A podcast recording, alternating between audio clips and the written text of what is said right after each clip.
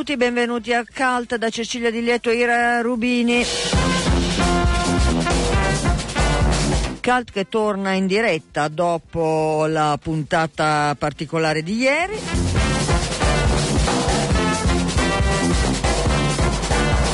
E che vi accompagna in questa diciamo pigra ripresa perché insomma la settimana che abbiamo davanti è una settimana che per alcuni è probabilmente di ponte tra Pasqua e il 25 aprile, poi c'è anche il primo maggio, insomma abbiamo davanti due settimane particolari.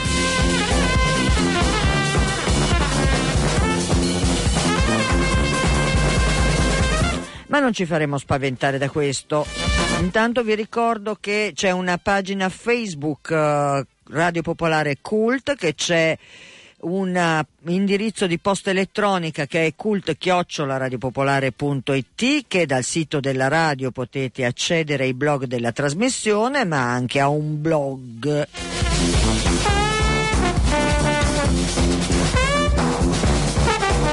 Nel corso della trasmissione invece potete intervenire con sms al 331 62 14 013 oppure con email a diretta chiocciolapopolarenetwork.it.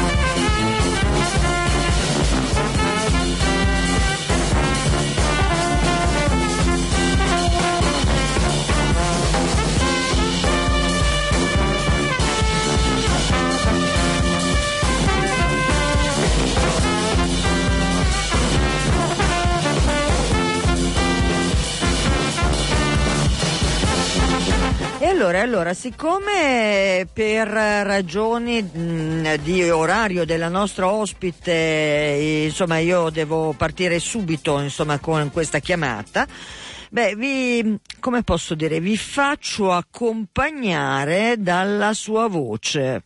Intanto la cerco, eh?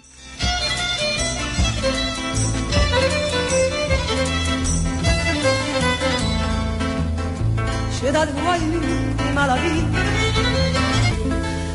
guayma la vida Sfumiamo, sfumiamo sì, certo. la splendida Lina Sastri in, in, canterina per averla di persona eh, al telefono. Grazie Lina Sastri, benvenuta a Calte a Radio Popolare. Grazie a voi di avermi chiamato, buongiorno.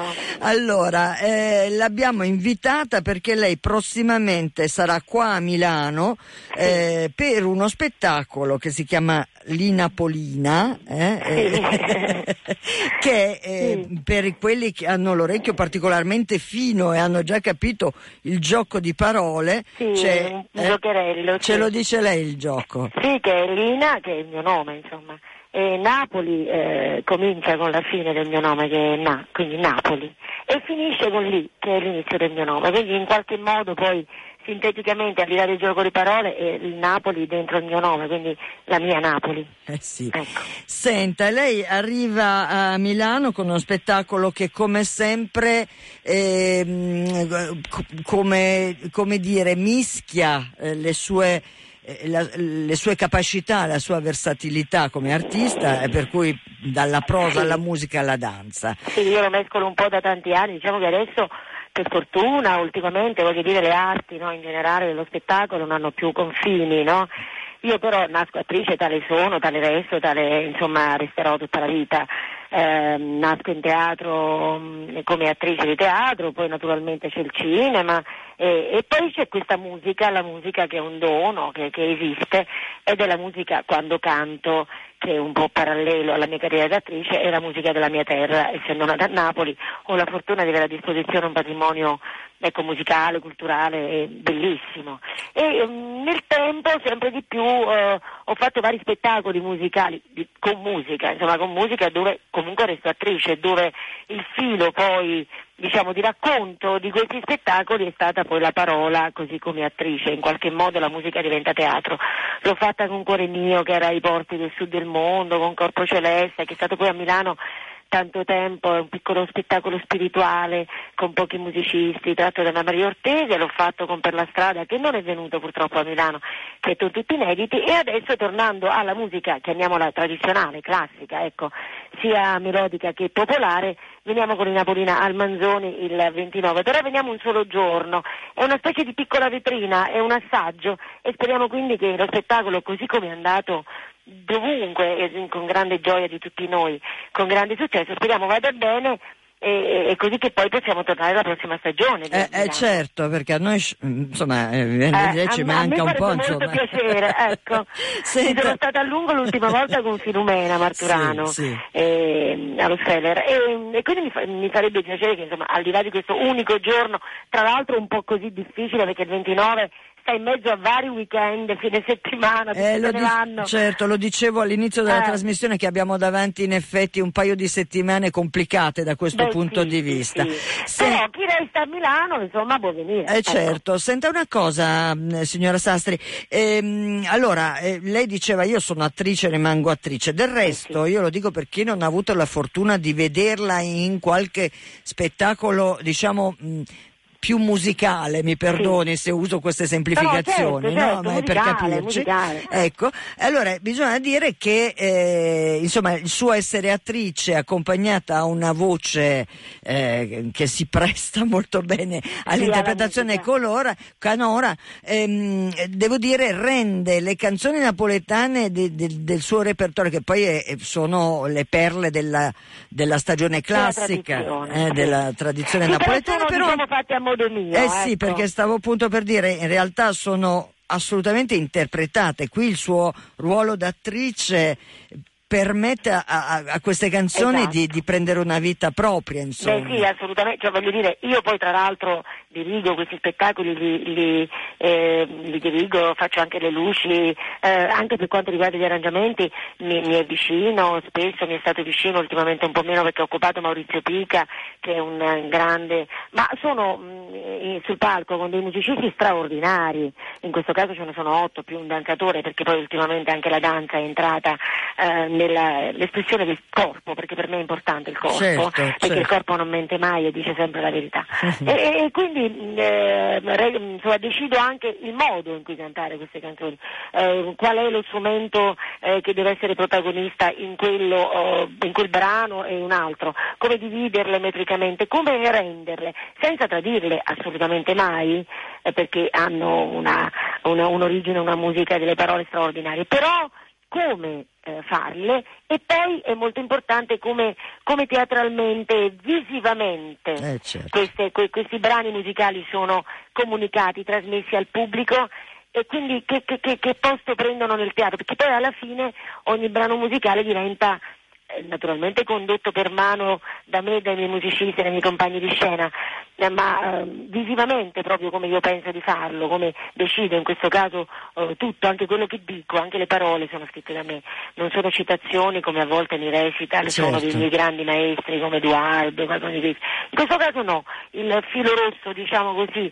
chiamiamolo di parola, eh, che, che poi il sottotitolo dello spettacolo sono le stanze del cuore, sono dei brani poetici in lingua italiana che io stesso ho scritto così di getto, perché poi scrivo di getto, e si chiama Le stanze del cuore proprio perché è come da un tavolo all'altro intorno al quale ci sono i vari musicisti, è come aprire una porta, entrare in una stanza, raccontare una storia e poi chiuderla e entrare in un'altra, ecco, e, e pian piano si racconta la storia ehm, la storia forse di una vita, la storia forse di una donna o di tutte noi o di tutti noi, eh, ma insomma dell'amore, dell'odio, della speranza, ehm, eh, anche con due racconti, uno all'inizio e uno alla fine che ho scritto, che ehm, aprono e chiudono questo racconto musicale che è Lina Polina. Senta, eh, Lina Sastri, eh, lei insomma in qualche modo mi ha rubato, eh, la, mi ha dato già la... No, no, ma si figuri, sono solo felice perché volevo appunto chiederle qualcosa a proposito eh, delle parole, ma a questo punto invece le vorrei, visto che eh, le stanze del cuore, quindi sono un racconto, eh, come dire, di, di, tipo intimo e personale, no? Mi viene da... Ma sai, tutto quello che uno scrive, io non sono uno scrittore, quindi se scrivo in qualche modo viene da me eh, poi non è detto che sia autobiografico, no, chiaro, chiaro. però l'importante è che quello che tu scrivi quando poi va in scena non resti su, soltanto una cosa tua. Se poi resta a te e resta una tua cosa personale vuol dire che non funzionava. Eh, eh, e se arriva giù ehm, con un'identificazione eh, di altri cuori con il tuo, eh, su quell'odio, su quell'amore, su quella nostalgia, su quel dolore, su quell'allegria, su quella felicità, su quella speranza, allora vuol dire che aveva un senso renderlo pubblico. Ecco. Eh, signora Sastri, eh, le volevo chiedere, quindi in questo, in questo Le stanze del cuore stiamo parlando comunque di storie che attengono in qualche modo a, alle passioni e sentimenti, a, a, sì, all'umanità. All'amore, ai eh, sentimenti. Eh, certo. No, voglio dire, io credo che oggi parlare di emozione è rivoluzionario. sono d'accordo. Cioè, eh, ce n'è così poca, no? Eh. Sono assolutamente d'accordo con lei, non, non può immaginare quanto e, e, e, e, dall'altra parte appunto in tutto ciò le volevo però chiedere quindi Napoli eh, come c'entra in tutto ciò? Al di là... Napoli c'entra con la musica perché tutta la musica che sentiremo nello spettacolo e quella della tradizione napoletana, nel primo tempo quella classica, nel secondo quella popolare, eh, infatti ho, ho, due abiti diversi, ho un percorso diverso, diciamo come se fossero due mondi che si uniscono, no? Quello del cuore, del, eh, diciamo, tenuto più a freno anche dalla, ehm, dalla, razionalità, condotto per mano nel primo tempo e quello più istintivo, più fisico nel secondo. Ma sono le due anime mie, ma di ognuno di noi, credo forse di ogni donna. E, e in questo senso Napoli, Napoli, nella sua musica, che è protagonista assoluta eh, dello spettacolo. Ehm, eh, naturalmente è la mia, e sono io che la faccio, di conseguenza tutto il percorso eh, deciso dalle parole, il percorso amoroso, il, il, racconto iniziale che è la sorda, che parla della sordità dei cuori, o quello finale che li ama, che è il contrario, cioè che parla del coraggio di dire la verità, ehm, o tutte le piccole brevi citazioni poetiche che io ho scritto, che ci conducono per mano da un posto all'altro del palcoscenico, da un tavolo all'altro, da una canzone all'altra, raccontano, come dice Le stanze del cuore, di emozioni. E poi, vabbè, eh, tutto l'insieme alla fine è una specie di caos ordinato e disordinato dalla musica che se ci arriva, ci arriva al cuore, speriamo di sì. E difatti leggo che eh, la, la, il finale, diciamo così, sì. è, dedic- è, è, è affidato a musica rom, c'è scritto sì, nella scaletta. È dei musicisti, un po' rom, un po' zingara, un po' così, su quello che io dico. E, e quindi finiamo in questo modo, in questo modo allegro che poi una, una cosa che è una specie di inno alla libertà. E perché poi credo che la libertà per un artista sia la cosa fondamentale. Io mi concedo, non quando sono interprete di ruoli come Filumena o Bernarda Alba o un film, ma quando faccio le mie cose musicali mi concedo la libertà, la libertà eh, di rendere le canzoni a mio modo, di organizzarle in scena come voglio io, di illuminarle come voglio io, eh, di arrangiarle, insomma la libertà che non è male, è una bella, è una bella cosa. Eh, decisamente. Eh. Allora, io sono assolutamente mh, mm, eh, felice e grata alla signora Sassi per essere stata qui con noi. Ricordo ai nostri ascoltatori che per una sola sera, quindi eh, 29 non, martedì. Non, esatto, martedì 29 aprile al Teatro Manzoni di Milano eh, c'è la possibilità di eh, assistere a questo spettacolo. Mi viene da dire più che assistere di partecipare perché poi è difficile difficile restare fermi quando la si vede sulla scena, no? Sì, mi, mi, pare che sia successo, molta gente è anche tornata due o tre volte, qui a Roma abbiamo avuto, devo dire, eh, al Quirino, siamo stati due settimane, un successo straordinario, venuto anche, ci ha onorato anche il Presidente della Repubblica Napolitano che è voluto vedere, a vedere lo spettacolo un pomeriggio, siamo stati molto felici veramente eh, del successo. Immagino, quindi Lina Sastri in Linapolina, eh, sì. le stanze del cuore, il 29 aprile qui a Milano, signora Sastri io la ringrazio veramente veramente molto eh, e guardi la lascio, lascio lei eh, ringraziandola ancora. Eh, la nostri... ringrazio io veramente, l'aspetto a teatro se vorrà venire aspetto tutti. Eh, grazie ancora. Grazie. E, la, e la, la, lascio con una canzone che io personalmente amo particolarmente e che mi sembra adatta anche alla stagione visto che maggio sta arrivando, no? Eh, sta venendo, ma...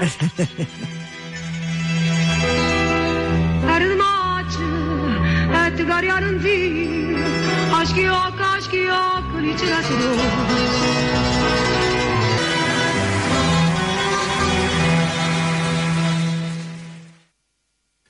Tık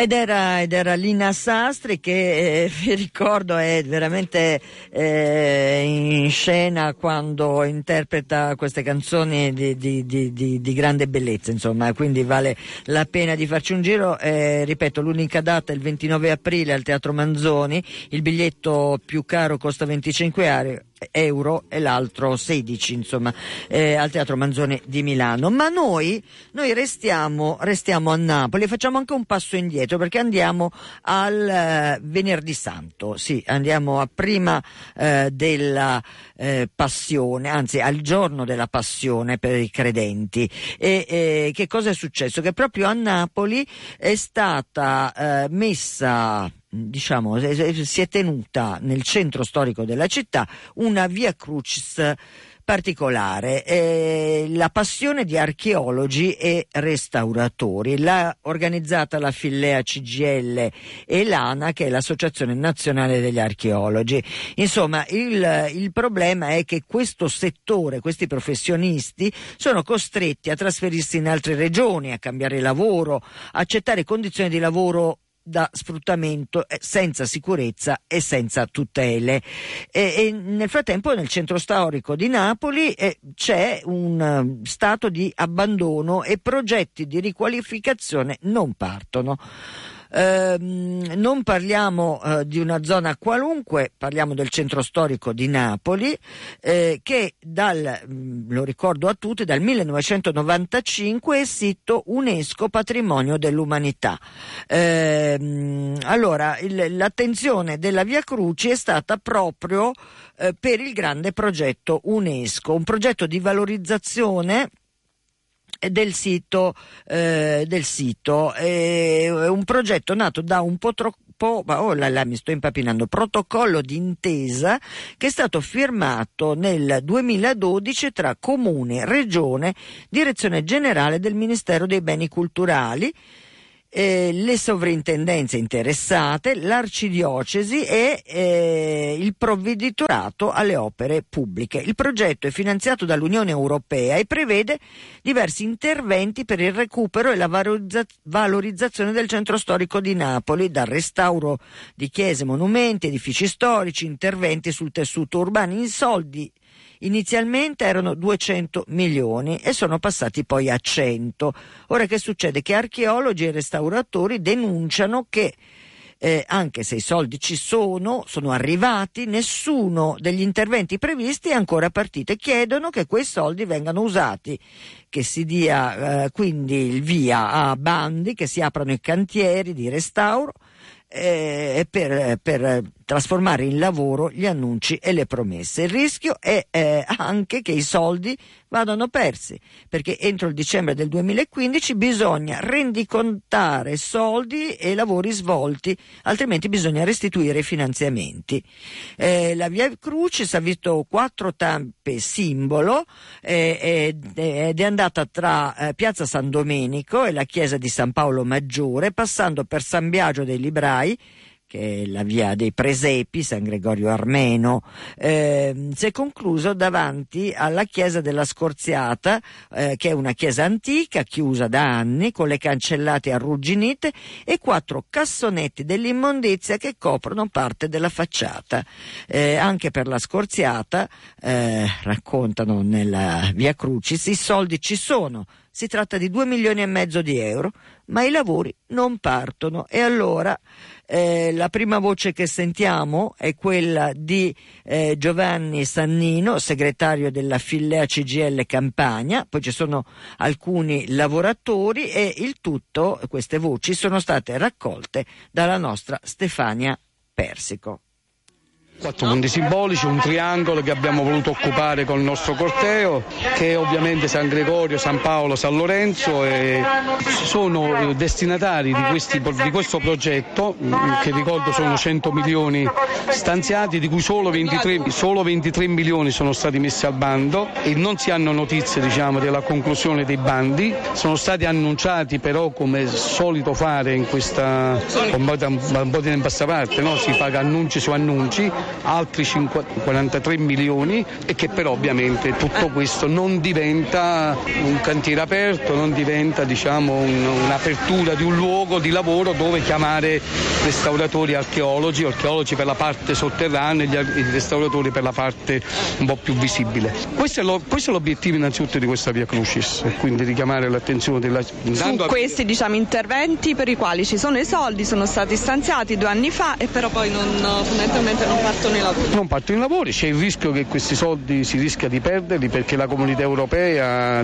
ci ha dato un, un termine che è quello del 31 dicembre del 2015 entro il quale bisogna rendicontare. Se non lo si fa questi soldi vengono dirottati altrove. E, e quindi... il progetto quindi centro storico, quanti interventi prevede, quanti sono stati fatti? Non è stato fatto nessun intervento, sono otto chiese che devono essere i progetti per uh, il centro storico, ammontano a 12 siti, al momento non è stato aperto nessun nessun sito e quindi noi capiamo anche diciamo, dire, le difficoltà procedurali, per amor del cielo insomma, e però non è possibile che per Pompei in due anni si apre un solo cantiere e lo si chiude anche con le conseguenze di, un, di una domus che sembra una pizzeria, l'hanno detto gli esperti, io non, non mi permetto, e nel centro storico non si, non si apre diciamo, un piccolo cantierino per uh, rimettere a posto queste belle cose che abbiamo. Poi abbiamo come controcanto abbiamo una disoccupazione un'occupazione giovanile qualificata molto forte che per ovviamente stare sul, sul pezzo è costretta, è costretta, a stare in un mercato del lavoro estremamente drogato, fatto di tutele che non ci sono, contratti dumping contrattuale,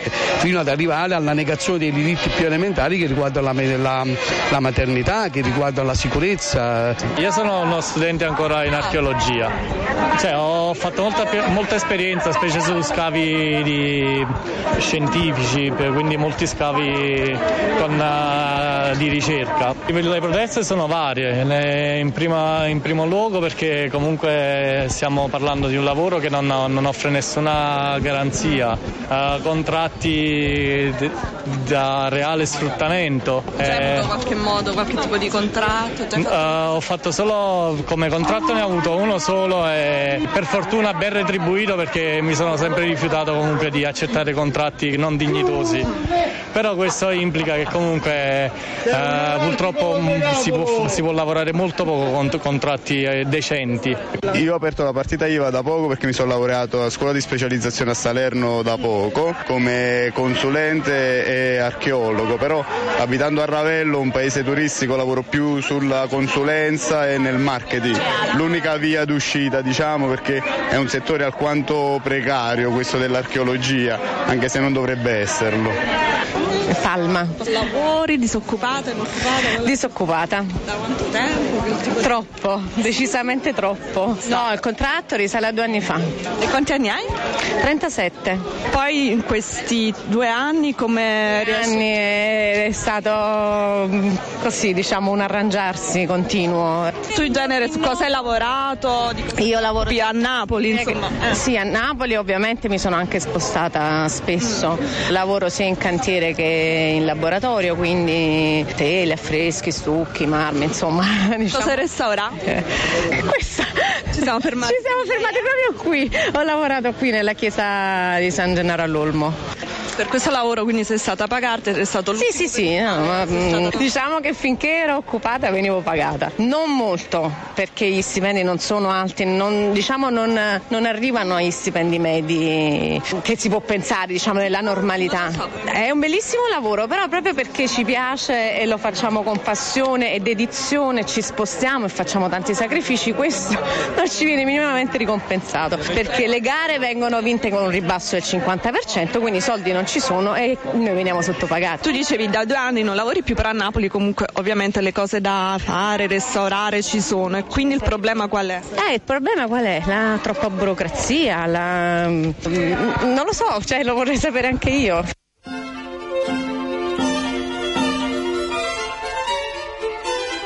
Eh sì, lo vorrebbe sapere anche lei e c'ha ragione.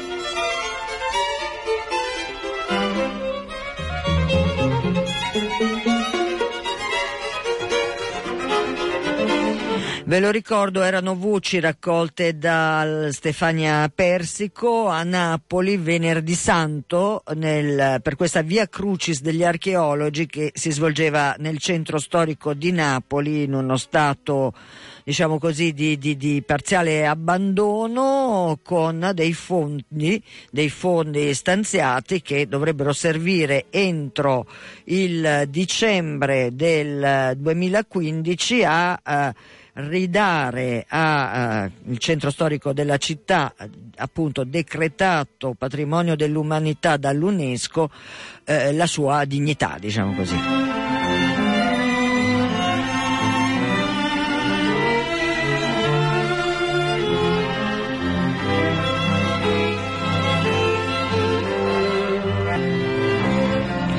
Oh, e fatemi dire che, vabbè, io che sono una sua scatenata fan, fan, sono particolarmente lieta di dirvi che oggi alle 14.30, eh, ospite di Sonica, ci sarà Caparezza.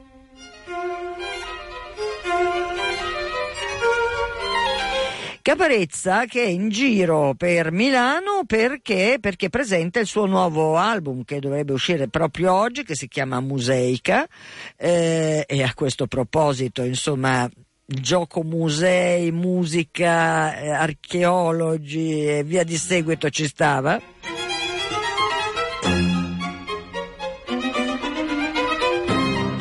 E Insomma, vi dicevo che oggi Caparezza è qui a Radio Popolare in via Olearo alle 14.30 eh, ospite di Sonic, ma eh, c'è anche un'altra possibilità per incontrarlo ed è invece alle 18.30 alla Feltrinelli di Piazza Piemonte per, eh, di Piazza Piemonte 2 proprio perché è in giro a presentare questo suo ultimo lavoro e allora noi ce ne sentiamo un brano che si chiama Cover.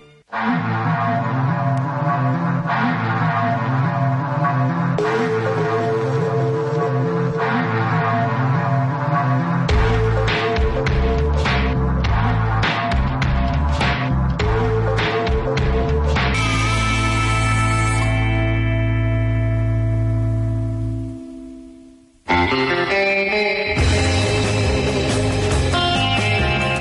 E questo sarà il, il- la si chiama cover eh, questo brano tratto dall'ultimo lavoro di Caparezza che lo ricordo è ospite delle nostre frequenze alle 14.30 di oggi a Sonica che sarà invece alla libreria Feltrinelli di eh, Piazza Piemonte al- di Milano alle 18.30.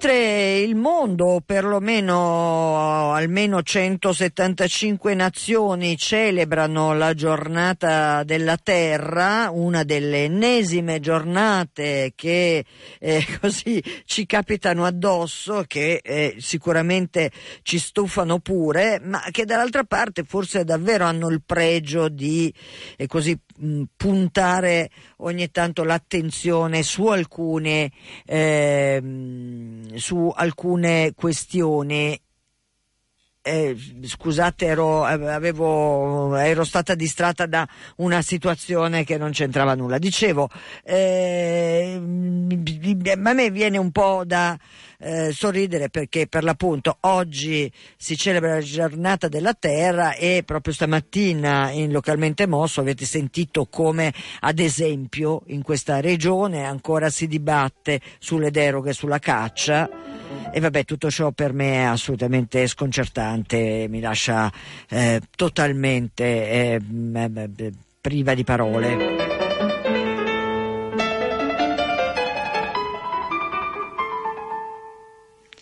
Ma eh, parlando per l'appunto di, eh, di mm, quello che eh, è la giornata della Terra, quindi un'attenzione particolare al pianeta, alle tematiche ambientali, alle devastazioni eh, che eh, l'uomo così mette in atto contro il luogo eh, come dire, che, eh, che, che, lo ha generato e che dovrebbe quindi essere il bene prezioso, eh, io pensando a come in qualche modo potevo eh, contribuire sì, a una giornata forse tra le tante, eh, ma insomma mi piaceva comunque in qualche modo celebrarla. Bene, ho preso in mano un libro molto bello e stimolante, secondo me, eh, che è uscito qualche tempo fa eh, con la Feltrinelli, è un libro di Jerry Brotton che si chiama La storia del mondo in 12 mappe Giuseppe e che eh,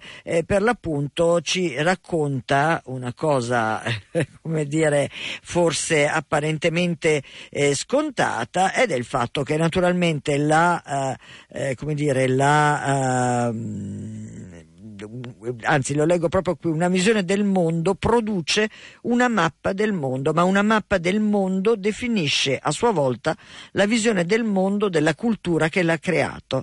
Si tratta di uno straordinario atto di alchimia simbolica. Al cartografo le mappe del mondo pongono problematiche e offrono opportunità diverse da quelle connesse alla realizzazione di mappe locali. Tanto per cominciare, la loro scala implica che non le si usa mai come strumenti di navigazione affidabili per andare da un punto della superficie terrestre a un altro. Ma la differenza più significativa tra il disegno di una mappa locale e quello di una mappa del mondo riguarda la percezione e pone un problema serio alla realizzazione di qualsiasi mappa del mondo nella sua globalità. Diversamente da quanto accade con un'area locale, l'occhio del cartografo non può mai abbracciare il mondo intero in un singolo sguardo sinottico. Anche nell'antichità era possibile individuare configurazioni del terreno, naturali o artificiali, che permettevano di osservare una piccola area dall'alto, con una veduta a volo d'uccello, e coglierne gli elementi fondamentali. Fino all'avvento della fotografia dallo spazio, al contrario, non è esistita una prospettiva analoga da cui osservare l'intero pianeta. Prima di questa straordinaria innovazione, chi realizzava una mappa del mondo attingeva a due risorse in particolare, nessuna delle quali faceva fisicamente parte del pianeta, il cielo e la propria immaginazione. L'astronomia gli consentiva di osservare i moti del Sole e degli astri e di stimare le dimensioni e la forma della Terra. Connessi alle osservazioni astronomiche erano gli assunti di carattere più fantasioso che si basavano su pregiudizi personali dei cartografi e su miti e credenze popolari.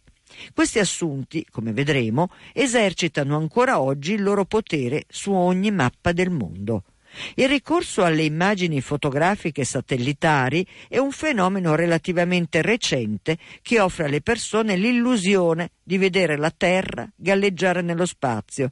In precedenza, per tre millenni, una prospettiva di questo genere ha sempre rischia- richiesto un atto di immaginazione, ma vede- va detto che una fotografia dallo spazio non è una mappa ed è soggetta a convenzioni e manipolazioni, come sottolineerò nell'ultimo capitolo del libro dedicato alla realizzazione di mappe online e all'uso delle immagini satellitari per questo scopo. Oltre alle problematiche e alle opportunità legate alla percezione, ce ne sono altre che fanno sentire il loro effetto su ogni mappa del mondo, comprese quelle che sono state scelte per questo libro, e ciascuna di esse può essere vista in embrione già nella tavoletta babilonese. Una problematica di particolare importanza è l'astrazione. Ogni mappa è un surrogato dello spazio fisico che vuole mostrare, un surrogato che costruisce ciò che rappresenta e organizza l'infinita varietà sensibile della superficie terrestre utilizzando una serie di segni astratti che eh, rappresentano gli inizi di confini e frontieri, di centri e margini. Tali segni si possono vedere nelle linee rudimentali dell'arte rupestre topografica o nelle forme geometriche sempre più regolari come quelle che compaiono sulla tavoletta babilonese. Quando queste linee vengono applicate all'intero pianeta, una mappa non rappresenta soltanto il mondo, ma lo produce tramite l'immaginazione. Per secoli il solo modo di comprendere il mondo fu il ricorso alla fantasia e le mappe del mondo mostravano in modo immaginifico quale aspetto avrebbe potuto avere il mondo fisicamente inconoscibile. I cartografi non si limitano a riprodurre il mondo, ma lo costruiscono. E questo è un eh, brano della eh, introduzione del libro La storia del mondo in 12, in 12, mappe, un libro di Jerry Brotton, edito da Feltrinelli, che così vi volevo sottoporre eh, proprio in questa giornata dedicata alla Terra. Era così un altro sguardo.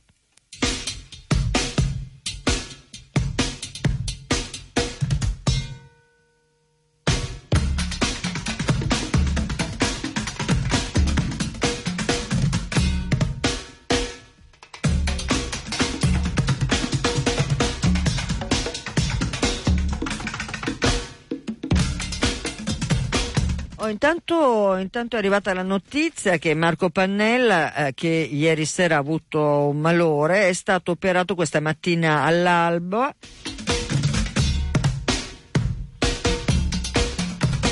È stato un intervento al cuore. Eh, e in questo momento è in terapia intensiva al Policlinico Gemelli.